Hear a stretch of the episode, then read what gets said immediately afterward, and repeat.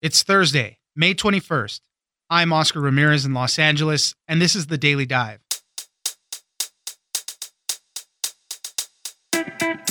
Some good news for regions that are reopening their economies.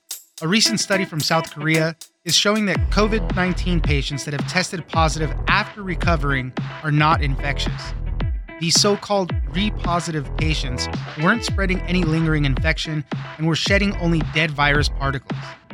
Emma Court, health reporter at Bloomberg News, joins us for what we are learning about how contagious someone is after recovering from the virus. Next, as all 50 states are reopening in some form, how ready are gyms to reopen? For a lot of gym owners, there is a frustration in the lack of any strict guidelines. Temperature checks, extra cleaning, and hand sanitizer are a must, but face masks still present an uncertainty, with some gyms letting the customers decide on whether to wear them. Hilary Potkewitz, contributor to the Wall Street Journal, joins us for how the first gyms are handling the comeback. Finally, in-person school might be canceled right now, but that hasn't stopped scandals from being resolved. On Monday, the University of Kentucky fired the entire coaching staff of its storied cheerleading program. A 3-month internal investigation said that the students were engaging in hazing rituals, public nudity, and drinking alcohol on the coach's watch. Tim Sullivan, sports columnist at the Courier-Journal, joins us for more. It's news without the noise. Let's dive in.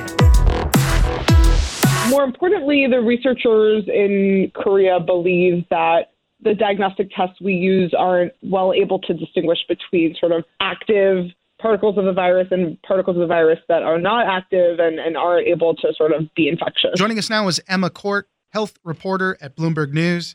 Thanks for joining us, Emma. Thanks for having me. That's some interesting news coming out of the South Korean CDC, and it might be some pretty good news, actually, concerning recovered patients and possible immunities. Researchers are finding evidence that patients who test positive for the coronavirus after recovering aren't capable of transmitting the infection, and they could have antibodies that could prevent them from falling sick again. Emma, tell us a little bit more about what they're saying.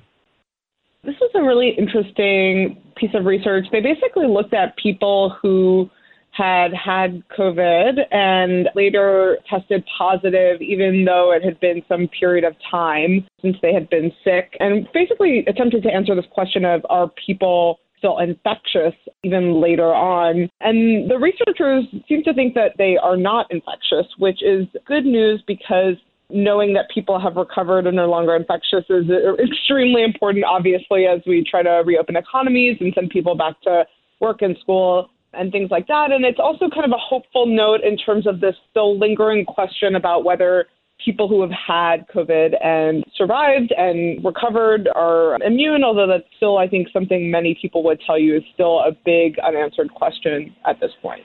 I want to make sure I get this right. These people that tested positive again, were they sick again? Were they showing symptoms themselves, or they just tested positive after previously getting over it and having a negative test? So they had recovered. It sounds like the researchers had had a negative test from them, and then they had another positive test. They're calling them, quote unquote, re-positive patients. So that's important here because there's also been an indicator that they have a negative test. But more importantly, the researchers in Korea believe that the diagnostic tests we use aren't well able to distinguish between sort of active particles of the virus and particles of the virus that are not active and aren't able to sort of be infectious. So that's kind of the key thing here. This really underscores the limitation of the diagnostic tests that we have, rather than sort of making bigger sweeping kind of conclusions for us about how coronavirus works.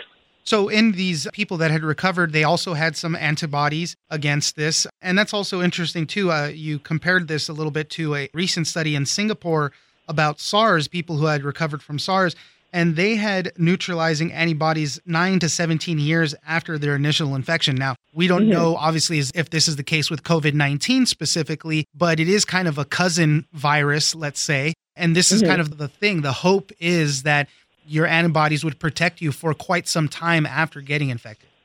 We've seen it be this way with other viruses, right? We've seen antibodies be protective in other scenarios, but there are a lot of limitations due to the fact that this is a coronavirus, and we also don't know if there is immunity, how long it lasts, and that's kind of the biggest question right now, kind of underscoring every public health effort we launch, every private sector effort around coronavirus. I mean, the answer to this question is going to have really widespread implications. And, you know, you might be able to say, we believe this, we assume there probably is immunity, at least some level of immunity, but we just don't know that for sure because we haven't studied that specifically at this point and been able to come to a firm conclusion. Tell me a little bit more about people testing positive again, because some of these tests can't distinguish between dead and virus particles, because this was one of the discussions I was having with somebody else of, does the virus just lie dormant or do we get rid of it completely? So what does this kind of mean on that front? Understanding that researchers have is that the virus particles may remain in cells even after they've sort of been inactivated. So the idea is that the tests we have aren't always, they believe, able to distinguish between active and inactive particles. And I think it's worth noting, like, this is just sort of one element of a larger discussion we're having around diagnostic tests and how well they work on the whole. I mean, can we rely on a test that you take when you're sick to be the be-all, end-all in terms of saying you have coronavirus, you don't have coronavirus? And I think this study is just the sort of the latest proof that there are extremely important limitations that we have to consider. I think many doctors would tell you, if you're someone and you test negative for COVID-19, like, they may still think you might have it, and they may still tell you to self-quarantine. They may still tell you to be extremely cautious in your behavior, not go outside for 14 days and the like, because there are other factors at play, and we can't rely entirely on these tests to just tell us yes or no. But as you mentioned at the beginning, this is a positive sign for regions that are reopening their economies, so much so that South Korea has revised a bunch of its protocols and basically saying that if you've recovered from this, you went through your period of isolation, you're good to go. Move freely. We don't have to worry about you anymore. Right. And I think that's a really good point. And I think, you know, I actually just spoke with a person in public health in Utah who was saying they've seen the same problem, right? People had COVID-19, they recovered, and they can test positive for sometimes months afterwards. And she said, you know, we're just following the CDC protocols, which are, I think, probably pretty aligned with what Korea is doing, sort of just basically waiting a certain amount of time after people have symptoms, you know, ensuring they've recovered and kind of following that protocol around infection. So I think, you know, it does pose, you know, knowing this emerging evidence around how antibodies with this disease work will kind of embolden public health officials, you know, not just in Korea, but around the world in terms of making some of these decisions. Emma Court, health reporter at Bloomberg News, thank you very much for joining us. Thanks so much.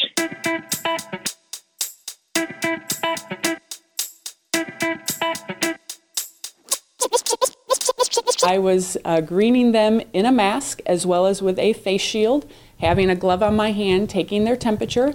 They are filling out a daily symptom report, and then their direct manager is making a physical eye check on them as well. Joining us now is Hilary Potkewitz, contributor to the Wall Street Journal. Thanks for joining us, Hilary. Sure, thank you. As the country is in this phase of reopening now, I think by now all 50 states have reopened in some type of capacity. I want to try to focus on different aspects of that. And gyms are one of those specific things that could be potential breeding ground for a virus or any other illness to spread just due to the amount of people in a possible location, the different touching of equipment, and how quickly those things get cleaned up. So, Hilary, you wrote an article about how ready are gyms to reopen. And all the gyms, depending on where they're located, have to follow their local guidelines. But it still seems that masks are kind of that one thing that nobody agrees on. You have to wear them in some places, you don't in others. That seems to be one of the major stick-ups. So not every state, you know, agrees that gyms need to open in the first phase. But of the places that have, it seems like the states seem reluctant to put a real mandate down. They'll say things like recommend people wear a mask, or they'll say that the gym should encourage people to wear a mask. It's very squishy, and I think it's hard for gym owners to really know what to do. But there are a few things that they're very specific about, the regulations. You have to separate equipment or, you know, turn off every other treadmill, for example. Keep people farther apart. A lot of places are not allowing locker rooms to open yet. And swimming pools and gyms, nowhere are they allowing swimming pools, and basketball courts and things like that are not open yet. as far as the way, let's say, a machine would get cleaned or something, if somebody is using it, do they stop usage of that machine until somebody can come and clean it? How is that type of thing working out? Most places are setting up disinfecting stations within easy reach of every machine. Every gym that I spoke to in states that they're opening, they've multiplied the number of hand sanitizing stations and disinfecting wipes. And they're telling customers to wipe down the equipment before and after they use it. And the gym staff themselves are wiping everything down. Some places are doing an intermission in the middle of the day at 1 o'clock and doing a deep clean of everything and then letting people back in. Others are just constantly, you have trainers who are now cleaners, basically, who are just wiping down all of the equipment all the time. You definitely want to be, you want the cleaning to be conspicuous at whatever gym you go to. You want it to be very conspicuous. And if possible, you want them to have doors open. For example, every doctor that I talked to said that they like air movement, exchange of air. Things should be wafting through. You want windows or doors open if possible. So Georgia, Oklahoma, Tennessee, they're among these handful of states that have allowed gyms to reopen in the first wave of business reopenings. Tell us a little bit about conversations you've had with people in these areas, because there's a few differences. There's the smaller local gyms, there's the bigger chain gyms, and then there's even CrossFit centers, which all have their kind of individual quirks to them. Most of the places that I talked to, there were a few large gym chains that have reopened in places like Crunch, Planet Fitness, Gold's Gym. Those chains have all reopened, and they have corporate cleanliness policies that in a lot of cases are more strict than whatever state policies they have. And then the CrossFits and smaller gyms, they're a little bit on their own. I mean, the ones I spoke to in Georgia, they have the Centers for Disease Control right there in Atlanta. So I feel like they maybe are in a better position than most because some of their members work for the CDC. And so they can ask them, hey, what do you really recommend? And most of the places, the instructors are required to wear masks. And as far as the members go, it seems to be optional. But some of the places, like Orange Theory, for example, is making their instructors wear masks and goggles, and they're requiring members to wear masks. So everyone is like fully covered and protected. Other places, they're making it more optional. And that really is down to like you as a gym member have to kind of weigh the risks and the benefits. Because now we know about, heavy breathing and coughing and singing, the choirs, that had the spread in other parts of the country. And the problem with, the heavy breathing and then panting is that those particles go in the air, then they fall onto the machines. And that's what worries doctors the most. So it's really about cleanliness, space between people, and your own comfort level. What has been the turnout to the gyms? What has been the return of people so far? It's only been a week or two for most places, but all the gyms that I spoke to said that they're looking at about half capacity.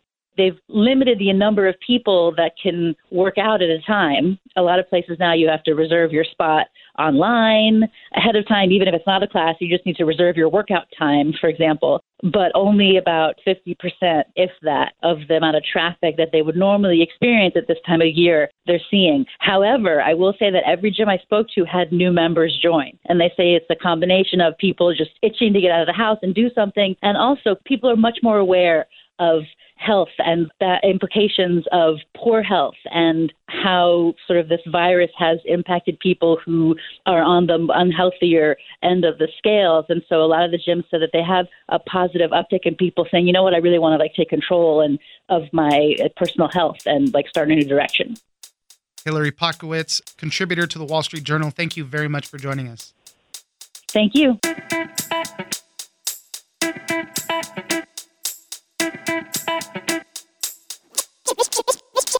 We will not hear of any behavior such as this going forward.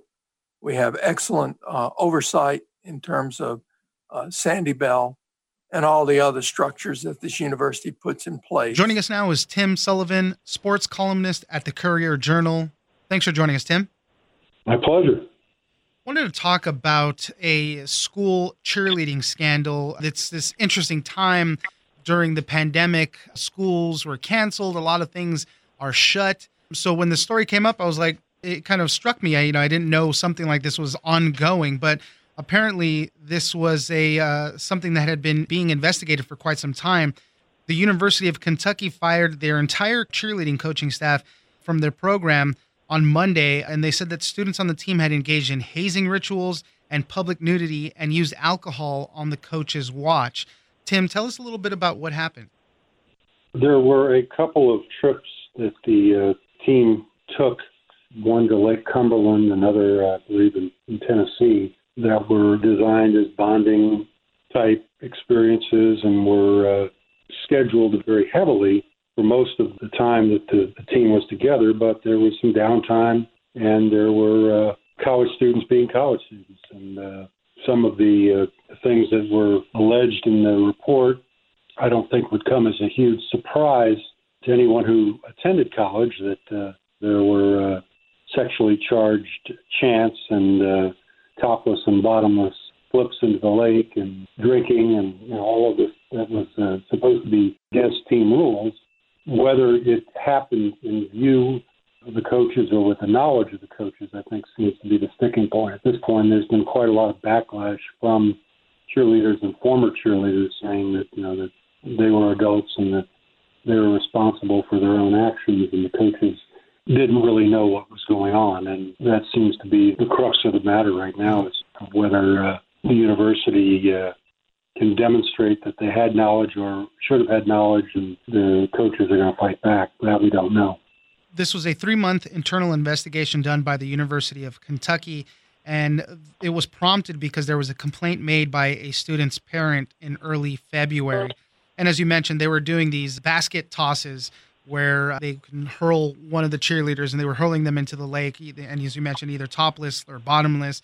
They said that several cheerleaders became intoxicated and some required medical treatment during the retreat because of the drinking. So these are all the allegations that are involved in that. Part of the report also, I guess they were looking in to see if there was any sexual assault or any type of sexual misconduct during those trips. In the report, they said that they found no evidence of any of that stuff. There were things mentioned in the report that they had heard, but that they could not confirm or were not confident enough to allege. I can imagine with a team of, I think, 54 cheerleaders of both genders, that you're going to have certain activities that place individuals at risk. And I think one of the things that may be not as well understood by some of the students as the administrators is that the hazing that's been alleged can be very subtle, and there can be a lot of peer pressure applied that may seem reasonably innocent to some and less so to others. And that may be a big bone of contention as well as this moves forward. To me, it has a lot of echoes of the 2014 case involving the Ohio State marching band, and my daughter happened to be a member of the band at that time. And a lot of the allegations are very similar, and the result is that the band leader lost his job. And I have a hard time imagining that this will go much differently. So the 4 coaches have been removed now. One of the interesting things that happened was that some of the students on the cheerleading squad were rallying around the coaches on social media. How did that go? It's ongoing. I mean, I've found already at least 4 incidents or cases of female cheerleaders who posted videos of themselves being flung into the lake with both halves of their bikini intact. That doesn't prove that there wasn't nudity in other situations, or possibly even with these same girls in other flips. But I think the message that the students and the cheerleaders and former cheerleaders are trying to get out is that what was done by free will and students who, by and large, were of legal age. There may have been some examples of minors who were exposed to alcohol, and almost certainly were, but I don't know that that is at the heart of this. I think there's more concern from the sexual harassment and the sexually charged behavior than the drinking. At least that's my perception. That hasn't been stated emphatically. Tim Sullivan, sports columnist at the Courier-Journal. Thank you very much for joining us. My pleasure. Anytime.